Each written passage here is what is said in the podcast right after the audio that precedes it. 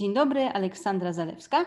Witam Was w kolejnym odcinku podcastu podróżniczego Job for Guide. Moim dzisiejszym gościem jest Agnieszka Trybkowska, która zaraz więcej o sobie opowie, ale najpierw dwa słowa wstępu. Podcast, którego słuchacie, został zrealizowany dla portalu Job for Guide z myślą o wszystkich tych, którzy tak jak my kochają podróże. Platforma Job for Guide łączy specjalistów z branży turystycznej, biura podróży z kadrami turystyki, ale także podróżników i turystów z niezwykłymi przewodnikami z całego świata. Jednym z takich przewodników jest właśnie mój dzisiejszy gość, który teraz więcej o sobie opowie. Dzień dobry, Agnieszka Trepkowska. Bardzo mi miło z Państwem się spotkać. Z turystyką e, tak naprawdę e, związana jestem e, całe życie. Zawsze lubiłam podróżować, zawsze lubiłam zwiedzać zarówno muzea, jak też takie ciche uliczki Paryża czy innych miast europejskich. Troszkę inaczej wygląda moja praca jednak niż sobie to kiedyś tam wyobrażałam.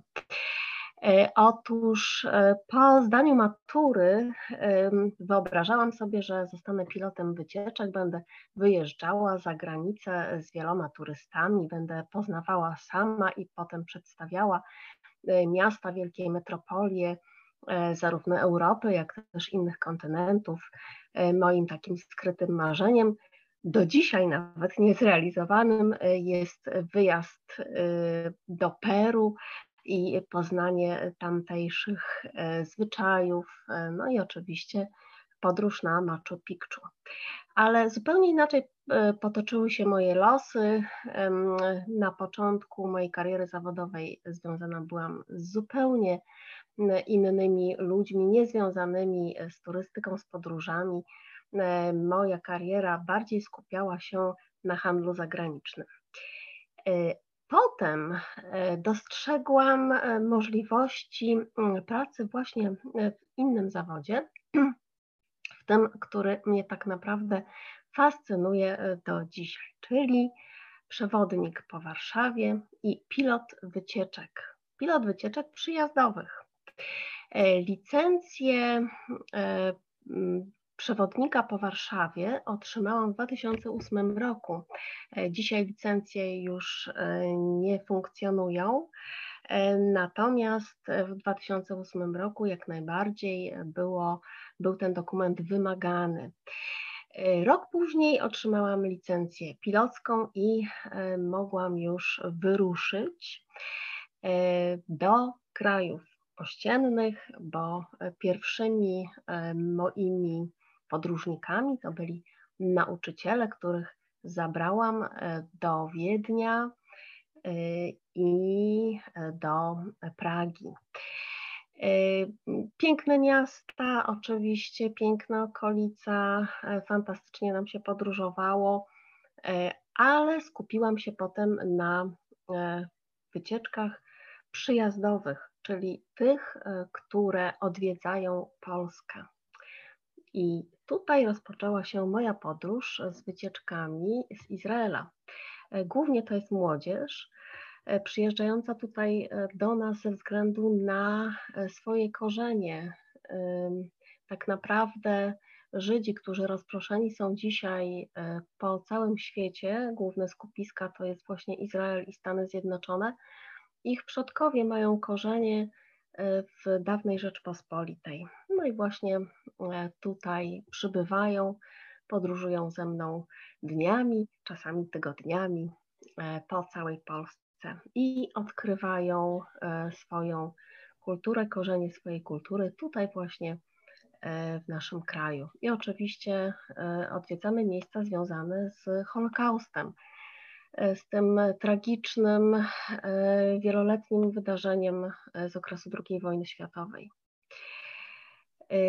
No, dzisiaj możemy skupić się w naszej rozmowie na turystyce przyjazdowej i właśnie na poznawaniu Warszawy. Nie tylko z grupami żydowskimi, ale też z innymi grupami przyjezdnymi ze Stanów Zjednoczonych, z Kanady, z Australii, ich tutaj bardzo fascynuje Warszawa, nasze zwyczaje też. Dla nich takim bardzo ważnym elementem przyjazdu i zobaczenia tego, co można w Warszawie odwiedzić, to Pałac Kultury i MDM. Mhm. To tutaj mm, pytanie od razu ode mnie. E, w takim razie, mm, no, z punktu widzenia tych grup, e, które się pojawiają, e, czy też grupy polskie, czy duże jest zainteresowanie takich naszych właśnie rodowitych turystów Warszawą? Bardzo dużo jest turystów z zagranicy od 2012 roku. Tutaj rzeczywiście obserwuję taki wzrost wręcz nagły i każdego roku coraz więcej turystów do okresu pandemii przyjeżdżało e, do Warszawy, do Polski. E, z takich krajów, e, które no, dla nas wydawałoby się, że e, raczej Polską nie byłyby zainteresowane. Spotykałam wielu Włochów, Hiszpanów, ale właśnie też ze Stanów Zjednoczonych bardzo dużo e, osób. I przyjeżdżają oni w celach E, zwiedzania naszego kraju, przyjeżdżają też zobaczyć, jak wygląda dzisiaj jeden z krajów europejskich. Mhm. No ale ci turyści polscy, czy jest duże zainteresowanie zwiedzaniem miasta z przewodnikiem? Tak. Um, oczywiście um, możemy rozpocząć od um, małego turysty, czyli takich grup szkolnych, które przyjeżdżają do Warszawy mm, na zorganizowane tutaj e, przyjazdy po to, aby zobaczyć, jak wygląda stolica, e, jak e, historia naszego kraju potoczyła się i to, co można zaoferować takiemu szkolnemu turyście tutaj w Warszawie, czyli takie elementy tej turystyki mm, bardzo świadome. Zamek Królewski, e, łazienki, Wilanów, e, trakt królewski oczywiście. E, tutaj możemy im pokazać zaułki Starego Miasta, ale też turyści, którzy już znają Warszawę, znają te tereny najbardziej mm, obfitujące w turystów, e, tam gdzie e, jest wiele restauracji, kawiarń, gdzie toczy się życie. Oni też chcą zobaczyć coś więcej, nieznane. Mm, chcą wedrzeć się do takich miejsc, do których przeciętny turysta czy przechodzień nie wejdzie, nie ma dostępu, bądź dostęp jest bardzo utrudniony. I mamy tutaj w Warszawie kilka takich miejsc mm, e, niedostępnych bądź mało dostępnych. Jedno z takich miejsc e, to jest Natolin. E, piękny park, piękny pałacyk. Mm, park należał do klucza Wilanowskiego, czyli wszyscy, wszystkie panie, wszyscy panowie na Wilanowie e, również e, posiadali natolin, e, a sama nazwa wiąże się z imieniem Natalii, czyli jednej z córek Aleksandry Potockiej. I jest to piękne miejsce, urokliwe, niedostępne, ponieważ właśnie tam za bramą Natolina ulokowało się e, wiele lat temu Kolegium Europejskie, e, czyli takie bardzo znane w świecie dyplomatycznym e, kolegium, szkoła kształcąca przyszłych dyplomatów, przyszłą administrację europejską. Bardzo trudno się tam dostać. Można zwiedzać tylko wtedy, gdy e, tak naprawdę burmistrz Ursynowa, bo w tej chwili Natolin e, leży w e, gestii w granicach Ursynowa, tylko wtedy, gdy burmistrz Ursynowa zezwoli na tego typu wycieczki i spacery tam właśnie. No i oczywiście z przewodnikiem odpowiednio do tego przygotowanym. Mhm. No ale na pewno taki e, turysta, która, który szuka takich miejsc niedostępnych, mało znanych, szuka też właśnie takich punktów e, gastronomicznych e, albo sklepów z jakimiś takimi oryginalnymi pamiątkami. I wiem, że w ostatnich latach bardzo popularne stało się wśród turystów właśnie tych zagranicznych odwiedzanie barów mlecznych. Ten bar mleczny na Ząbkowskiej, który jest, to jest w ogóle jakiś wielki hit w tej chwili. Tak, bar mleczny na Ząbkowskiej, e, również bar mleczny przy Barbakanie, to były e, takie e, kluczowe elementy, które turysta zagraniczny chciał zobaczyć. Rzeczywiście bary mleczne są rozpowszechnione w przewodnikach, które ukazują się gdzieś tam za granicą albo jak zagraniczny turysta przekopuje internet, to rzeczywiście znajduje jako rekomendację odwiedzenie takiego baru mlecznego i zapoznania się z menu. Ile tych barów mlecznych jeszcze w Warszawie będzie funkcjonowało, to nie wiemy. Wiemy, że się zamknął taki bar mleczny na Marszałkowskiej niedawno, ale miejmy nadzieję, że ten na Ząbkowskiej zostanie jeszcze z nami i również e, ten przy Barbakanie, e, ponieważ e, no, tam rzeczywiście sporo jest tych turystów i można mm, przy okazji zabrać i pokazać, jak się kiedyś stałowano. Mhm. Ale też mamy inne mm, atrakcje kulinarne i inne również tradycje E, kulinarne i restauracyjne. E, niestety zamknęła się e, najstarsza restauracja w Warszawie, pamiętająca jeszcze Fryderyka Chopina, pamiętająca powstańców listopadowych, to tam właśnie spotykali się wszyscy ci, którzy knuli przeciwko caratowi, czyli restauracja Honoratka przy Miodowej niestety zamknęła już swoje podwoje istniała 200 e, lat i niestety e, dłużej już mm, nie przetrwała. Ale oczywiście mamy jeszcze zapiecek, czyli słynne polskie pierogi. E, mamy też restauracje, które powstały wiele lat temu, jak bazyliszek i są usytuowane w przepięknych wnętrzach, które warto przynajmniej zobaczyć. No, oczywiście posmakować też tych potraw. Mhm. A jak tak z Twojego doświadczenia, jak, jakie są reakcje tych zagranicznych turystów na te polskie, nazwijmy to specjały? No bo nie oszukujmy się, że hmm, z punktu widzenia turysty na przykład um, wegetariańskiego, na pewno Polska nie jest łatwą destynacją, e, zwłaszcza jeśli chciałby spróbować czegoś tradycyjnego.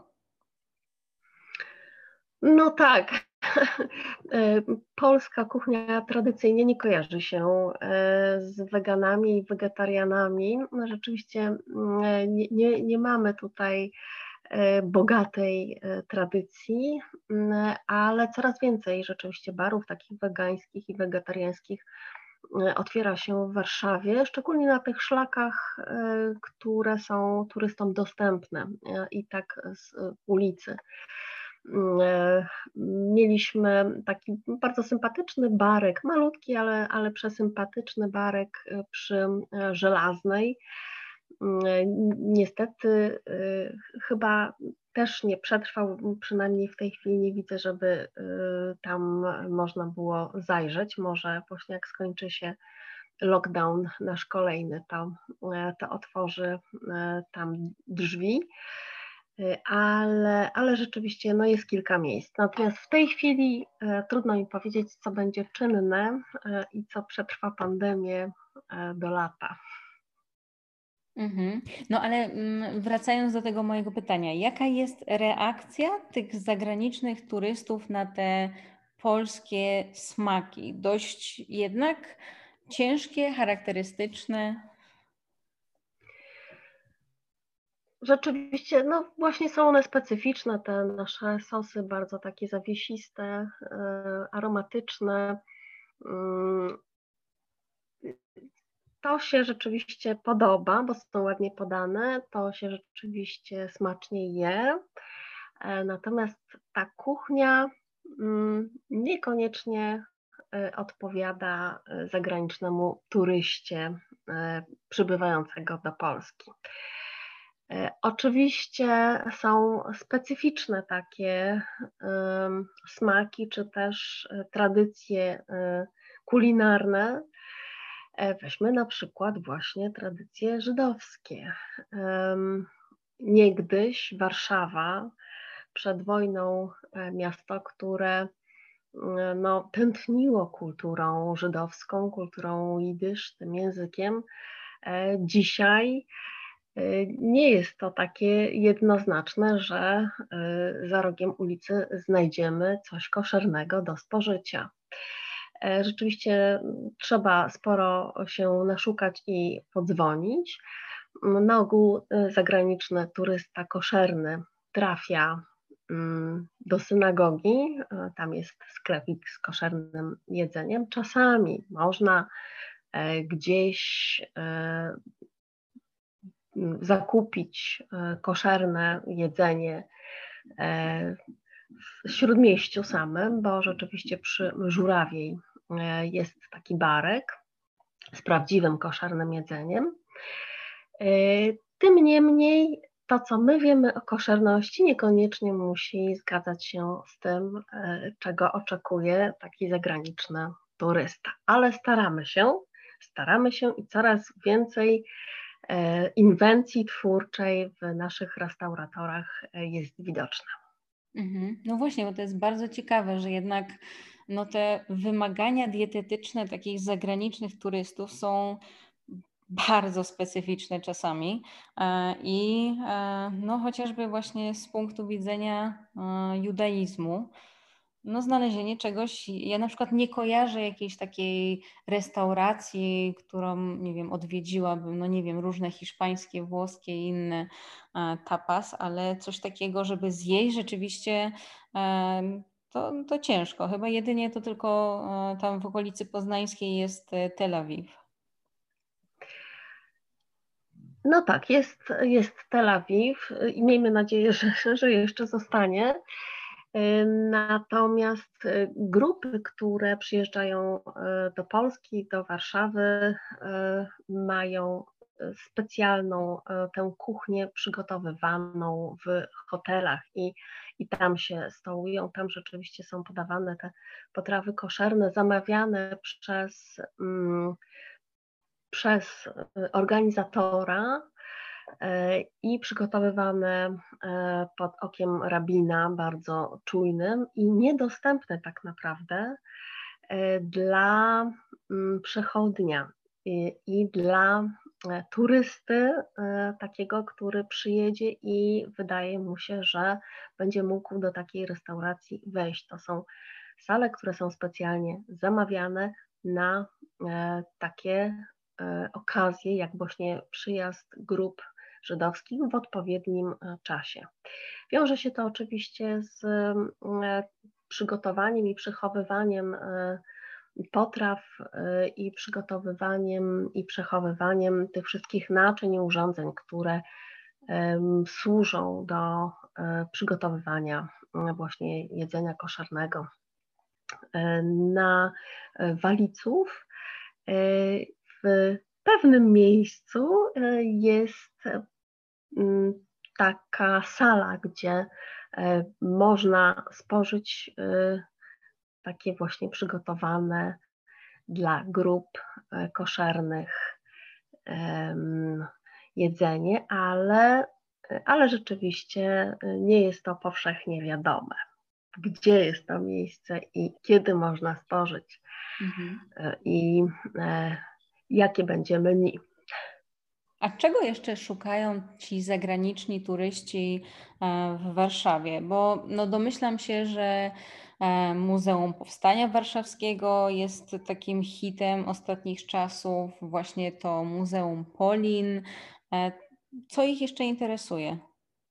Tak, Muzeum Historii Żydów Polskich Polin jest bardzo okupowanym muzeum przez zagranicznych turystów.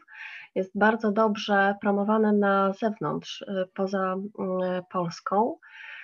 No i tak naprawdę jedyne takie muzeum w tutaj naszym rejonie, gdzie rzeczywiście można poznać kulturę żydowską, gdzie można czegoś dowiedzieć się na ten temat, na temat historii i bezpośrednio od przygotowanego przewodnika można usłyszeć historię całego narodu żydowskiego, całej diaspory, która tutaj w Polsce, na terenie Rzeczpospolitej obojga narodów mieszkała i stąd E, następnie wyruszyła do e, odbudowanego państwa Izrael i do Stanów Zjednoczonych. E, tak, Muzeum Powstania Warszawskiego również jest bardzo często odwiedzanym muzeum, przy czym często turysta nie jest świadomy, że powstanie warszawskie to nie jest to samo, co powstanie w getcie warszawskim. Te pojęcia są mylone i dopiero na miejscu okazuje się, że e, jednak były dwa powstania, e, co też spotyka się z, ze zdziwieniem, e, ale to muzeum ma bardzo dobre warunki, bardzo, dobre, bardzo dobrą ekspozycję do wytłumaczenia, na czym polegała nasza walka o niepodległość i czym te dwa powstania się różniły. E, oprócz tych dwóch muzeów, e, bardzo często też odwiedzany jest oczywiście e, Zamek Królewski czy Łazienki Wilanów, bo one też znajdują się w przewodnikach, no ale właśnie takim elementem na tej ścieżce turystycznej, spacerowej po Warszawie znajduje się też Pałac Kultury, który jest jeden, jedyny, niepowtarzalny, który wzbudza duże emocje i zaciekawienie. I e, rzeczywiście, gdy oprowadzam po e, Pałacu Kultury, po wnętrzach, opowiadam właśnie historię tego pałacu, e, o wydarzeniach, które tam miały miejsce, no jest to, jest to bardzo ciekawe dla mm, takiego turysty zagranicznego. Mhm. Również MDM bardzo e, dobrze się tutaj prezentuje, jeśli chodzi o ten nasz dorobek e, tuż po II wojnie światowej. Mhm. No, to ciekawe, bo tutaj też jakby poruszyłaś kwestię tej wiedzy historycznej i ja też z własnego doświadczenia mam takie poczucie, no jednakże mm, osoby, które tak jak my mm, były na kursie pilotów wycieczek czy przewodników, które musiały zdać ten egzamin, no tutaj te warunki i te, te hmm, jakby oczekiwania komisji w tamtych czasach były naprawdę bardzo wygórowane, e, czy to w kwestii właśnie geografii, czy historii, a z punktu widzenia no, nauki w szkole, e, to tak naprawdę to, to jest taki okres, który jest bardzo traktowany po macoszemu, tym bardziej kiedy, kiedy ta szkoła została podzielona nagle, gdzie dotykamy właśnie antyku w e, podstawówce, potem znowu zaczynamy od antyku w szkole drugiego stopnia w gimnazjum, gimnazjach, których już nie ma, potem znowu zaczynamy od antyku e, w liceum i, i tak na dobrą sprawę ta historia współczesna, a zwłaszcza ta historia Polski, no wielu osobom jest po prostu nieznana, bo mają braki ze szkoły. Tak, musimy odczarować e, ten okres PRL-owski, że on jest taki smutny, szary, bezbarwny, nieciekawy. E, jest to okres fascynujący tak naprawdę ten okres e, PRL-u mm, dostrzegamy e, w prawdziwym świetle dopiero teraz, gdy możemy spojrzeć z dystansu na to, co wtedy wydarzało się, na to, co wtedy powsta powstawało, na tych ludzi, możemy tę historię oceniać dopiero dzisiaj. I wiele też książek, które na ten temat już zostały opublikowane, no, próbują ten okres e, PRL-owski tak pobudzić i uaktywnić. Istnieje też e, Muzeum PRL-u przy Placu Konstytucji. E, mam nadzieję, że będę po pandemii również oprowadzała wycieczki zagraniczne po tymże muzeum, które właśnie pokazuje ten okres z zupełnie innej perspektywy. I nie chodzi tutaj o mm, jakieś e, wyidealizowanie tego okresu. Chodzi o pobudzenie ciekawości u e, widza, u słuchacza, u turysty e, i o taką refleksję i o docenienie tego, co właśnie wtedy wydarzyło się, tego dobrego, bo nie samo zło wtedy się wydarzało w tym okresie. Mhm. No właśnie na ten temat też ostatnio rozmawiałam z Kasią Przygocką, kiedy mówiłyśmy o Kubie, że jednak e, no tutaj i Polska i Kuba były gdzieś tam pod tym butem e, takim komunistycznym, z czego Polska, jak się ją przyrówna do tego, gdzie jest Kuba jeszcze w tej chwili, e, to widać, dopiero widać wtedy ten wielki, wielki postęp, który mm, u nas nastąpił.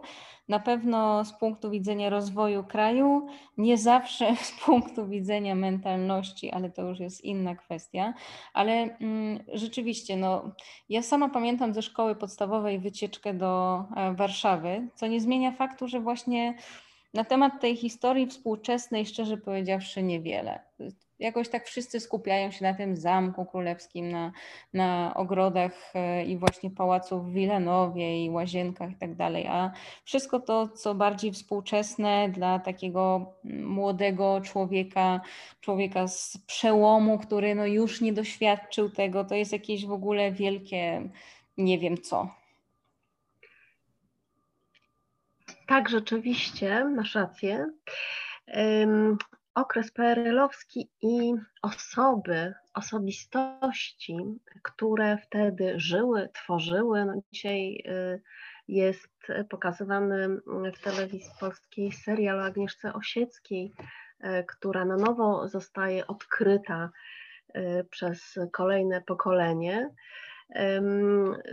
I, i te inne osoby, które gdzieś tam pojawiają się w tle, tego serialu, y, gdzieś tam przecież żyły i podskórnie pamiętaliśmy o nich, czytaliśmy o nich. W tej chwili powstają o nich biografie, bardzo ciekawe książki. Y, I naprawdę warto zwiedzać Warszawę, y, kojarząc te postaci z pewnymi miejscami, można je odwiedzić. Niektóre wręcz nawiązują właśnie do tego, co się wydarzało w tych lokalach, w tych miejscach. E, w tej chwili e, mamy bardzo wiele takich tablic, które upamiętniają, że tutaj właśnie mieszkała dana osoba. Również mamy, ja należę do Towarzystwa Przyjaciół Warszawy, mamy takie prelekcje, które pokazują Warszawę z zupełnie innego punktu widzenia.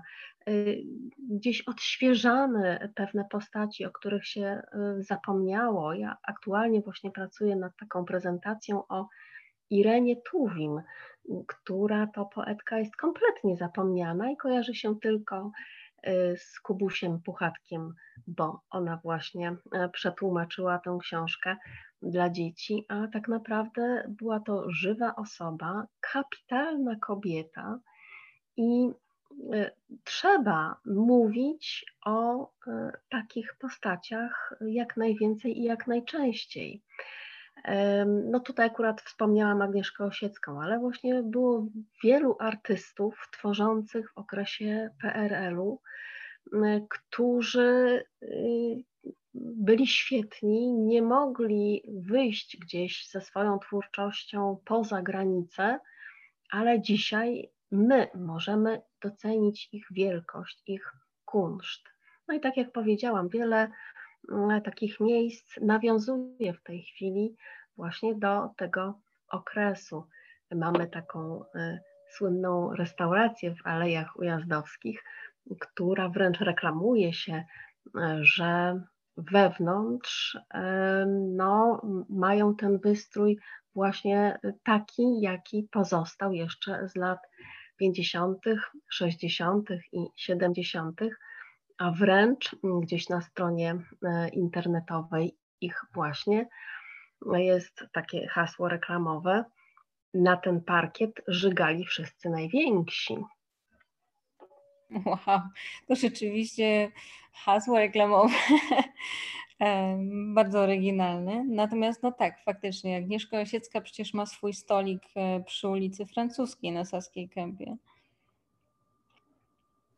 Tak, mamy rzeczywiście taki pomnik, e, ławeczkę e, Agnieszki, a właściwie krzesełko Agnieszki z, ze stolikiem. E, ale jest no, no, z jej postacią kilka takich miejsc tutaj w Warszawie związanych, nie tylko zresztą z Agnieszką Osiecką. O, właśnie, warto tutaj też odczarować taki mit, że Polska była takim krajem typowym, komunistycznym, a to przecież nieprawda.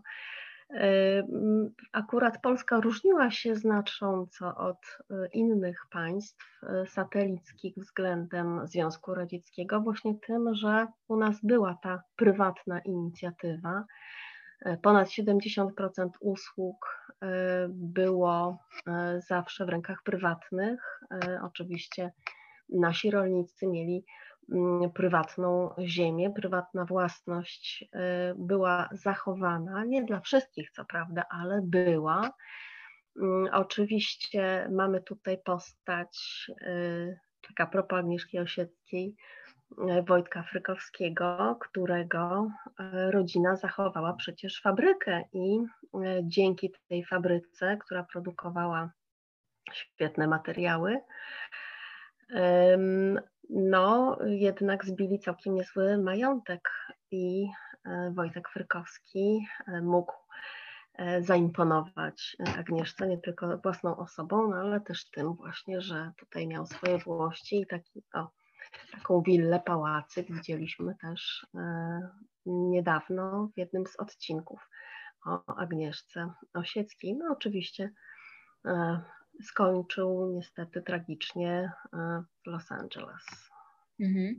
No i Warszawa to też oprócz tych bardziej znanych nazwisk, to sami warszawiacy, bo jakby chyba powinniśmy też trochę odczarować tu przy okazji kwestię właśnie warszawiaków i krakusów, e, gdzie no, obecne pokolenie może trochę inaczej, ale właśnie to pokolenie takie 50 plus, 60 plus, 70 plus warszawiaków, to są w ogóle tak niesamowici ludzie, jeśli chodzi o mm, właśnie znajomość, o, o mm, wiedzę z punktu widzenia, no nie wiem, architektury, sztuki, kultury, w ogóle te wszystkie przecież wydarzenia, które były w Warszawie, te znajomości, te, te, te takie elity warszawskie, to jest w ogóle też niesamowite.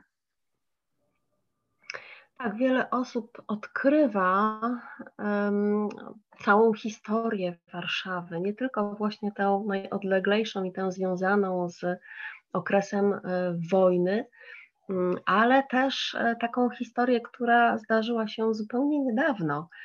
Um, I poszukuje się e, źródeł dotarcia do prawdy, Mm, poszukuje się tej oryginalności, tej namacalności tego, co się wydarzyło. Wiele, wiele osób interesuje się e, historią ulic, interesuje się biografia, biografiami e, wielu e, znanych osób i nieznanych.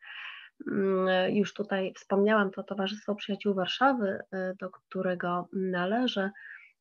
Często właśnie mam takie spacery e, po cmentarzach warszawskich. I to nie tylko Powązki, bo Powązki oczywiście są kapitalnym tutaj miejscem, żeby właśnie porozmawiać e, o takich e, ludziach, o których warto pamiętać, mm, ale na przykład taki cmentarz w Wilanowie, gdzie jest pochowany Roman Wilhelmi, gdzie mamy kilku znanych historyków i takie właśnie postaci, mm, które powinny być znane i ich biografie udostępnione e, i opowiadane e, turystom, ale nie tylko turystom, bo właśnie warszawiakom również, a e, też tym, którzy przyjeżdżają do Warszawy, mieszkać tutaj, studiować, pozostawać na kilka lat, a czasami na całe życie, którzy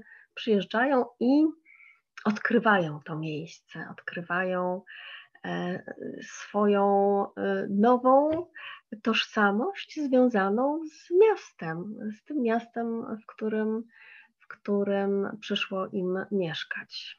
No właśnie, no ale czasami okazuje się jednak, że wiemy więcej o jakichś odległych krajach niż o naszym własnym.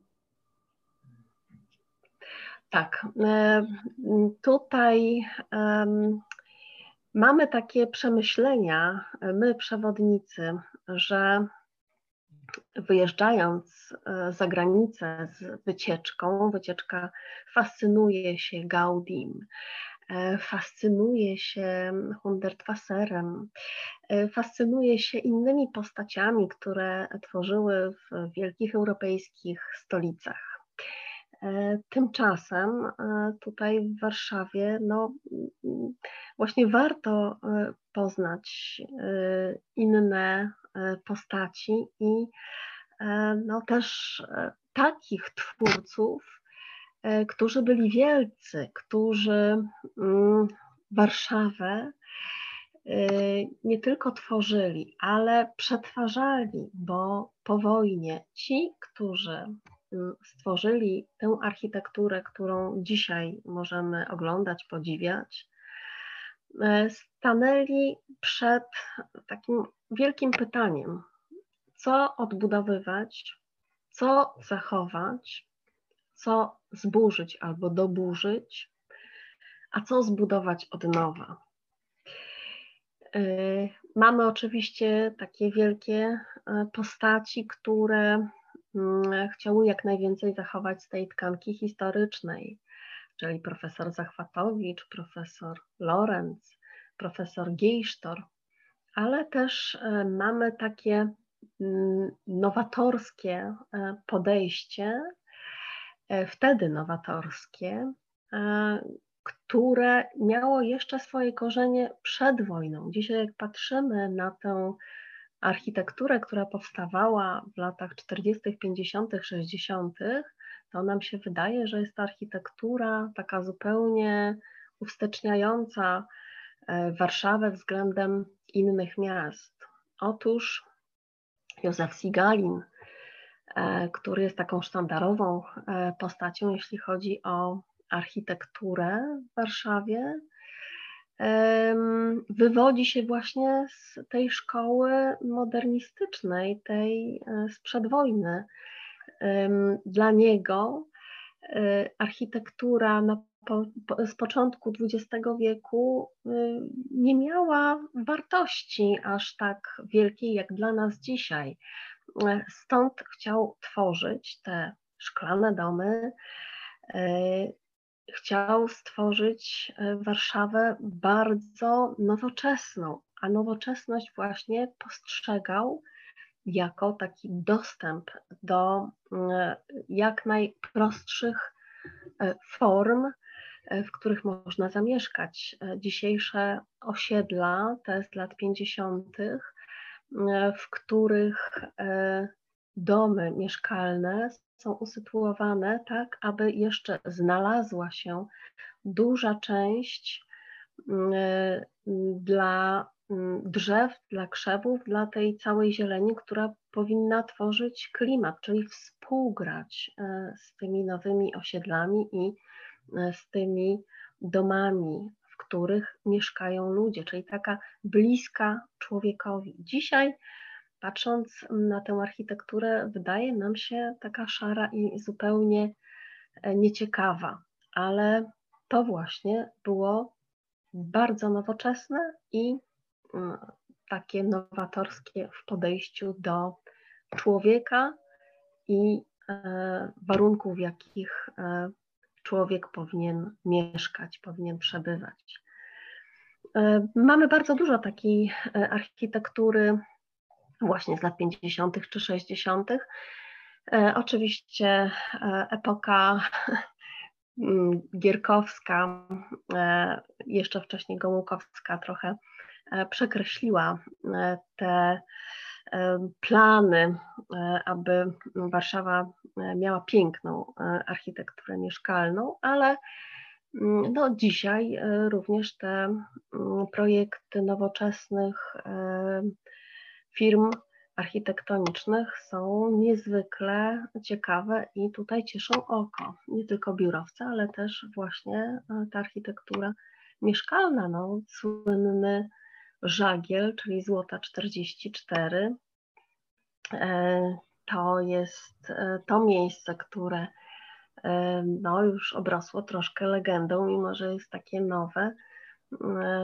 Przede wszystkim dlatego, że tam kilka mieszkań ma Robert Lewandowski, więc każdy miłośnik futbolu oczywiście o tym wie, że jest to właśnie takie miejsce, gdzie jego idol pomieszkuje przynajmniej od czasu do czasu. Mm, no i właśnie e, kilka innych budynków, które w tej chwili mm, w Warszawie się e, wspina. E, coraz wyżej chmur i coraz bardziej chce prześcignąć tutaj do tej pory najwyższy budynek w Warszawie, czyli Pałac Kultury. No już tuż, tuż jest właśnie w zasięgu.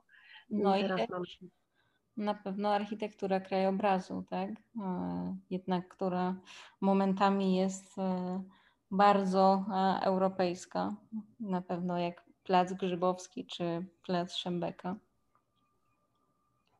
Tak, architektura krajobrazu. Tutaj wymieniłaś te dwa place. Jeszcze bym dodała plac europejski, mhm. czyli ten przy Towarowej i Grzybowskiej. E, jest bardzo atrakcyjny. E, tak wizualnie. E, mamy też, jeszcze do niedawna mieliśmy największą połać zieleni, jeśli chodzi o architekturę krajobrazu w Europie. Mieliśmy 80 parków i skwerów. No i tutaj biliśmy o kilka głów największe stolice europejskie, jeśli o to chodzi. E, ale e, też nie tylko e, plac europejski, mamy również takie małe placyki i małe takie miejsca, skwery, gdzie rzeczywiście można przysiąść, można zobaczyć, w jaki sposób architektura współgra właśnie z tymi drzewami, które są sadzone z tymi pozostałościami starych budynków. Mm, właśnie dzielnica Wola e, w tej chwili bardzo się rozbudowuje i tutaj od strony mm, e, Śródmieścia w kierunku Woli, czyli na przykład cała ulica Grzybowska, krok po kroku możemy dostrzegać coraz więcej takich małych zaułków zielonych, malutkimi ławeczkami, e, przy których można przysiąść i e, no, zobaczyć, jak właśnie wygląda troszkę inna Warszawa. I hmm. wychodzi się z za rogu i już mamy zupełnie inny klimat, e, taki, taki klimat stolicy europejskiej, wielkoświatowej, banki, no i właśnie wysokościowce. Mhm. No tak, no bo na dobrą sprawę e, taka wycieczka szkolna, powiedzmy, która odwiedza, albo taka wycieczka zagraniczna, no przeważnie nie poświęca pewnie więcej niż 2-3 dni na Warszawę. No a z Twojego doświadczenia na pewno wynika, że Warszawa to jest no i tydzień, i dwa, i miesiąc nie wystarczy, żeby e, zajrzeć we wszystkie kąty nie wystarczy całe życie nawet, żeby zajrzeć we wszystkie kąty. Tak szybko w tej chwili Warszawa się zmienia. No oczywiście pandemia to przerwała ten e, wielki pęd, ale, ale rzeczywiście są takie ulice, czy takie dzielnice albo fragmenty dzielnic, które ulegają niebywałemu przekształceniu. Ja mieszkam właśnie na styku Woli i Śródmieścia i ten kawałek mojej malutkiej ojczyzny e, zmienia się tutaj w okamgnieniu. E, ja często fotografuję e, z okna widok i mam od 10 lat wiele takich zdjęć, po których można właśnie zobaczyć, w jaki sposób zmienia się przynajmniej ten kawałek, ten fragment miasta. Mm, kiedyś ktoś powiedział, że Warszawa jest jak Frankenstein, a właściwie twór doktora Frankensteina, czyli taki pozlepiany z wielu różnych miejsc, e, które osadzają się w zupełnie innych historiach, w zupełnie innych um, obliczach, um, innych um, miast i widoków. To są różne obiekty, które w innym mieście y, miałyby zupełnie inne znaczenie, e, zupełnie inaczej by wyglądały na innym tle. E, no i właśnie Warszawa ma wiele takich zaułków i takich miejsc, które z różnych punktów e, miasta, różnych punktów ulic wyglądają różnie i urokliwie, i dziwnie czasem, e, i czasem bardzo tajemniczo. Mhm. A czy wydaje Ci się, że ta pandemia nieszczęsna, która no tak mocno wpłynęła na, na nas wszystkich, e, czy ona jakoś pomogła albo pomoże w odczarowaniu właśnie tej turystyki e, krajowej, w właśnie dotarciu do, do tego polskiego turysty, który tak bardzo, bardzo chciałby no, zajrzeć w najdalsze zakątki świata, a nie zawsze ma świadomość tego, jak bogatą historię ma chociażby właśnie Warszawa. Mam nadzieję, że e, trochę rzeczywiście ta rzeczywistość się zmieni, trochę poprawi też poznawalność miast polskich, nie tylko Warszawy, ale też e, innych miast zasługujących na to, żeby do nich pojechać i je e, odkryć. Mm, jeśli chodzi o Warszawę, mm, myślę, że mm, została ona całkiem nieźle rozreklamowana właśnie e, przez 2012 rok, czyli przez naszych piłkarzy i wydarzenia piłkarskie. E, inne miasta czekają prawdopodobnie jeszcze na ich odkrycie. E, nie są aż tak dostępne, ale mm, ci, którzy tego lata mm, planują gdzieś wyjazdy mm, i wahają się, e, czy wyjechać za granicę, czy jednak e, spędzić ten czas gdzieś w jakimś zakątku naszego kraju. Mm, no, mam nadzieję, że wybiorą Warszawę. Mm, rzeczywiście mamy tu naprawdę wiele atrakcji dla każdego. Każdy e, może coś tutaj odkryć dla siebie. Przewodnik po Warszawie jest właśnie taką osobą, do której należy się zwrócić z takim pytaniem. E, przewodnik może zainspirować, może zmotywować, no i właśnie może pokazać tutaj takie e, dziwne i tajemnicze miejsca. E, może pospacerować z turystą, polskim turystą, który przyjedzie do stolicy, może pospacerować takimi ulicami, takimi zaułkami, pokazać e, takie rzeczy i elementy e, tego miasta, które na pewno spodobają się. Na pewno nie będzie to dla niego czas stracony, na pewno zainspirują turystę do powrotu e, i do tego, aby promował e, stolicę jako właśnie e, takie miejsce, gdzie można odpocząć, gdzie mm, można zobaczyć coś ciekawego. Ja na to liczę w każdym razie. Mhm.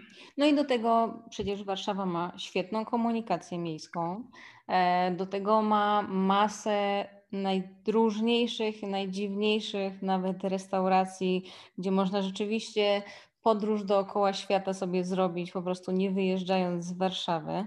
Więc myślę, że niczego nie brakuje tutaj, e, oprócz właśnie dobrego przewodnika, e, żeby ten czas fajnie spędzić.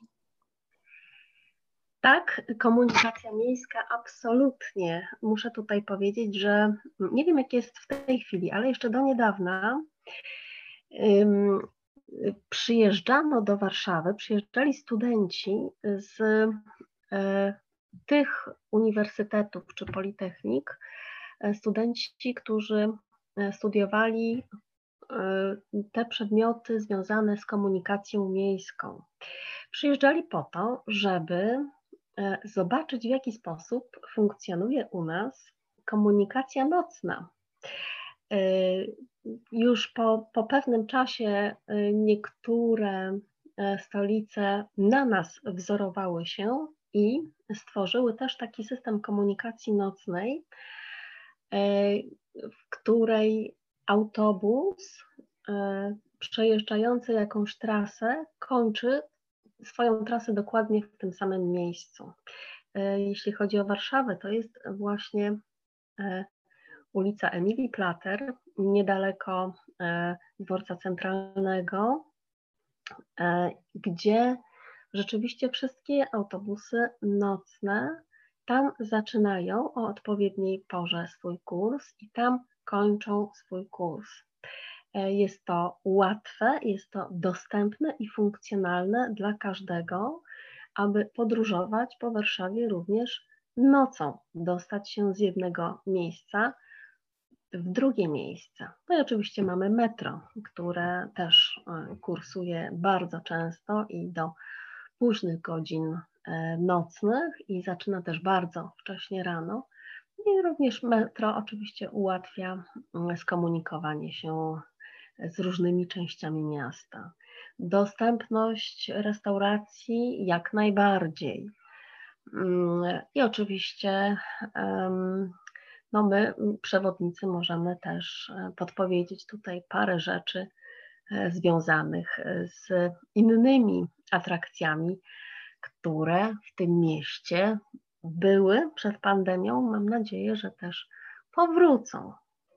No, też mam taką nadzieję, ale powiedz mi, bo z pamiątek polskich, no to wiadomo, że każdy, kto przyjeżdża, kupi sobie jakiś magnesik, kubek. Jest masa tych sklepów oferujących wyroby z tymi takimi e, kurpiowskimi jakimiś wyszywankami i tak dalej. Ale czy jest mm, dla turysty naszego polskiego coś takiego warszawskiego, co no, kupimy tylko w Warszawie albo jest najlepsze w Warszawie i po prostu z Warszawy taką pamiątkę sobie przywieźć, nigdzie takiej nie znajdziemy.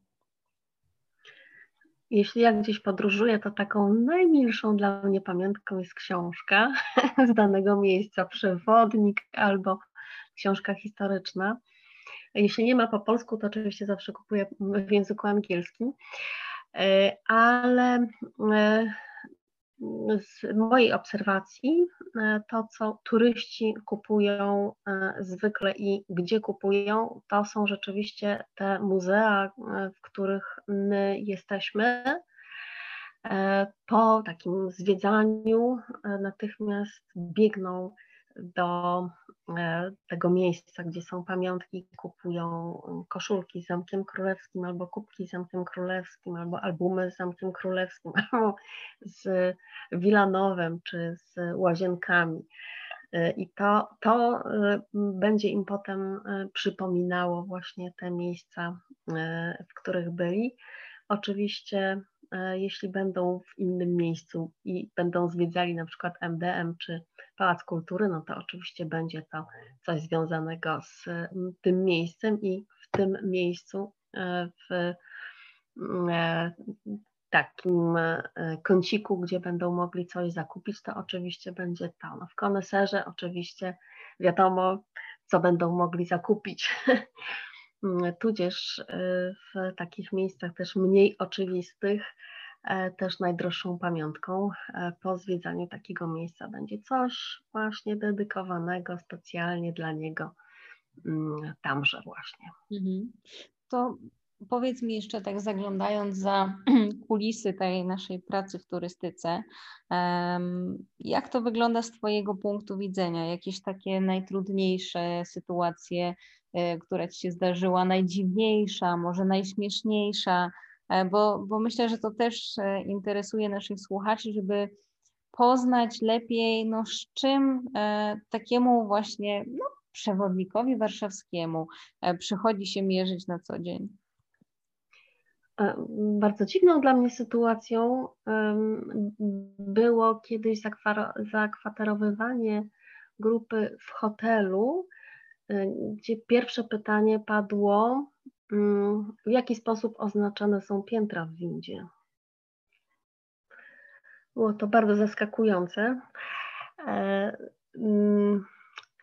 Miałam też jako pilot, miałam też taką dziwną sytuację, gdy organizator e, zamówił dla grupy 80-paro e, osobowej miejsca w hotelu e, na zupełnie inną datę niż grupa była przewidziana do przyjazdu. Także i zakwaterowałam tę grupę w tymże hotelu, wtedy, kiedy miała tam spać. Y, było to mm, o tyle y, niekomfortowe dla osób tamże pracujących, bo był to 1 listopada, wtedy, gdy hotel miał być zamknięty. A więc musiałam hotel otworzyć. I udało mi się. Rozumiem. A coś takiego śmiesznego z pracy przewodnika? Och, jest sporo takich pytań e, śmieszno-strasznych, e, bo świadczących e, właśnie o no, nie, nieznajomości e, kompletnie naszej e, historii czy naszej e, kultury. Ale były to takie zdarzenia mocno dla mnie niekomfortowe, bo musiałam tłumaczyć coś, co jest zupełnie oczywiste i takie mało komfortowe dla osoby pytającej, e, bo świadczące właśnie o kompletnej ignorancji e, danej osoby. Także wolę tutaj nie wspominać takich historii. Rozumiem. No takich historii na pewno każdy pilot, przewodnik ma e, wiele. Szczególnie właśnie hmm, od osób, które, którym często wydaje się, że wiedzą, a nie do końca wiedzą. To powiedz mi jeszcze proszę, e, tak już kończąc, e, czy są jakieś właśnie pozycje książkowe, filmowe, może seriale, e, które mogłabyś polecić naszym słuchaczom na ten okres niełatwy, ograniczony znacznie w kwestii podróżowania, który to książki tudzież filmy mogłyby im umilić ten czas? pan Mariusz Urbanek kapitalnie pisze, ma fantastyczne pióro i napisał kilka biografii.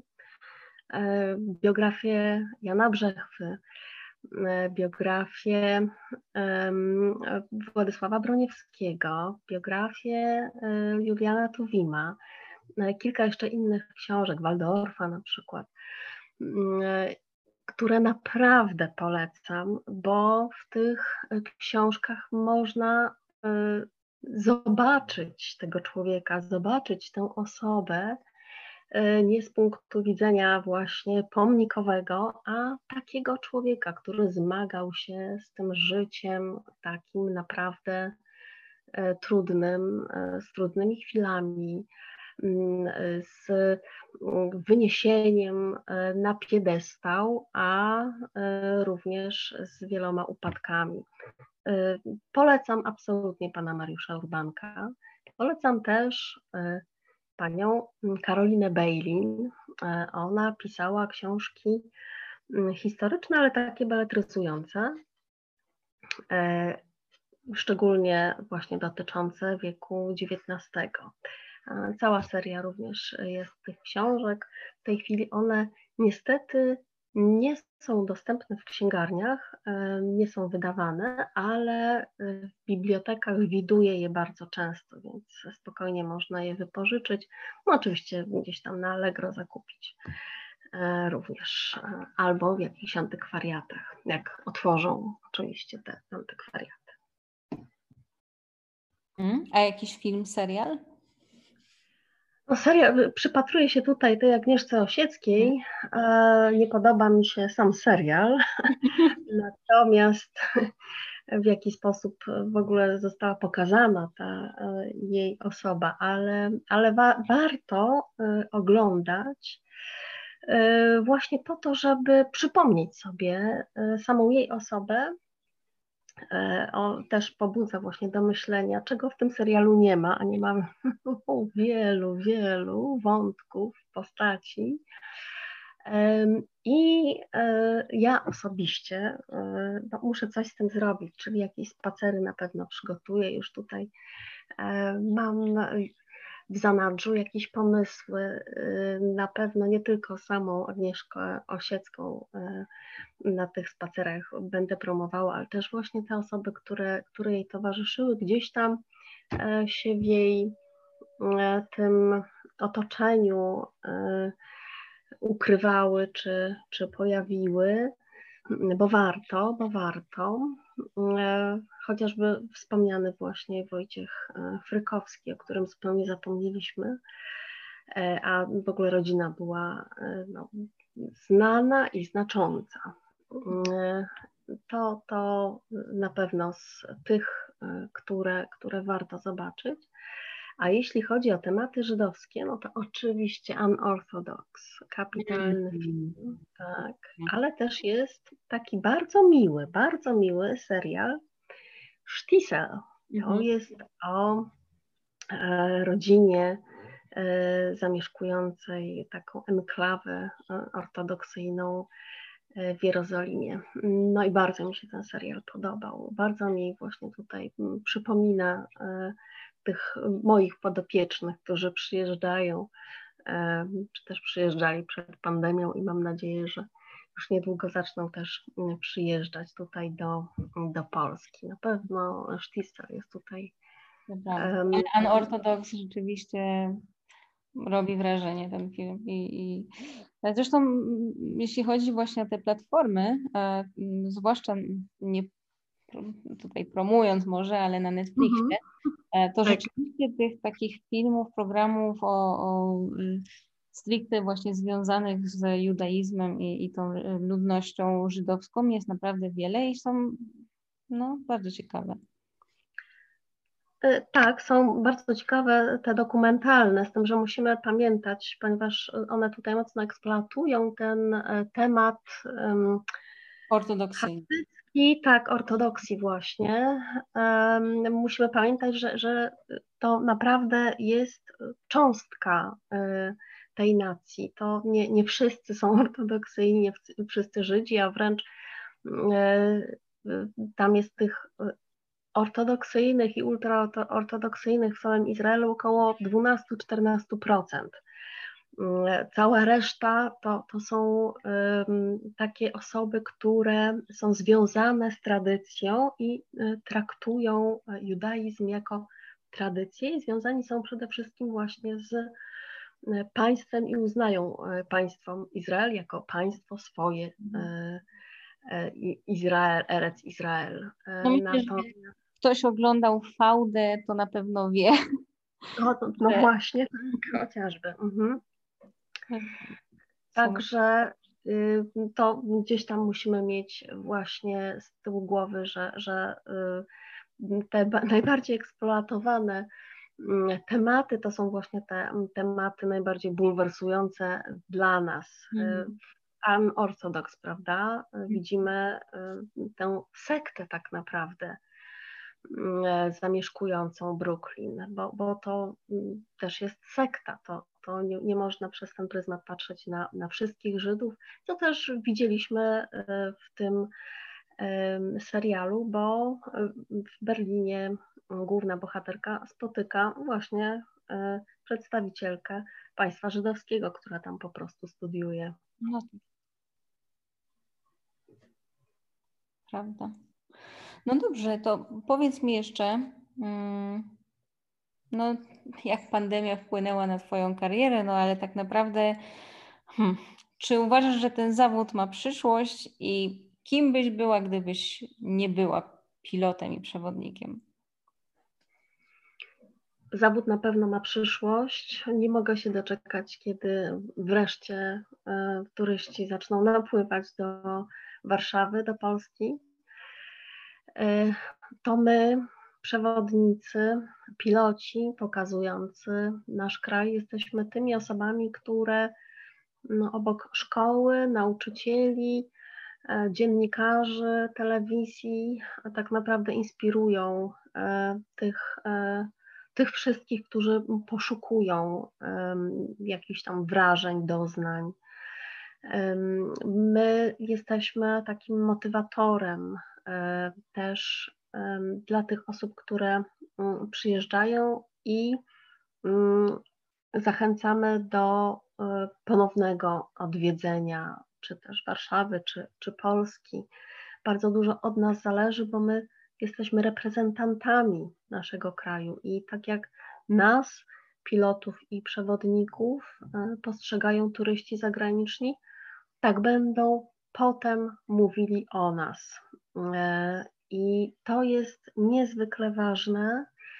E, na nas spoczywa rzeczywiście bardzo duża tutaj odpowiedzialność, jeśli chodzi o taki pozytywny wizerunek. Mm, mamy tak wiele do zaoferowania, my e, w kraju i w Warszawie, że aż smutno, tragicznie wręcz byłoby to stracić. Gdybym nie była przewodnikiem, pilotem, no cóż, emigrowałam tutaj z innego zawodu.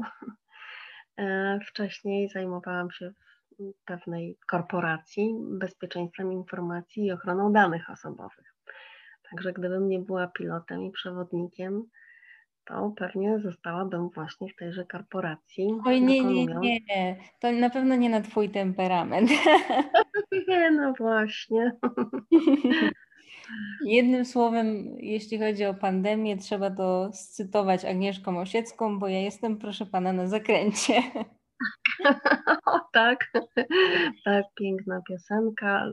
Tak, y, bardzo lubię tę, to wykonanie, wykonanie Krystyny Jandy. Jandy. Mhm. Mhm. Prawda.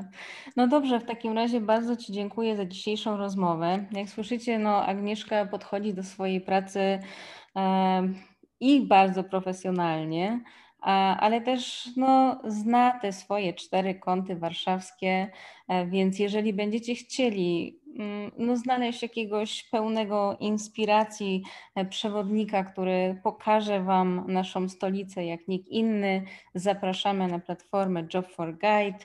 Można się zarejestrować i nawiązać współpracę z Agnieszką.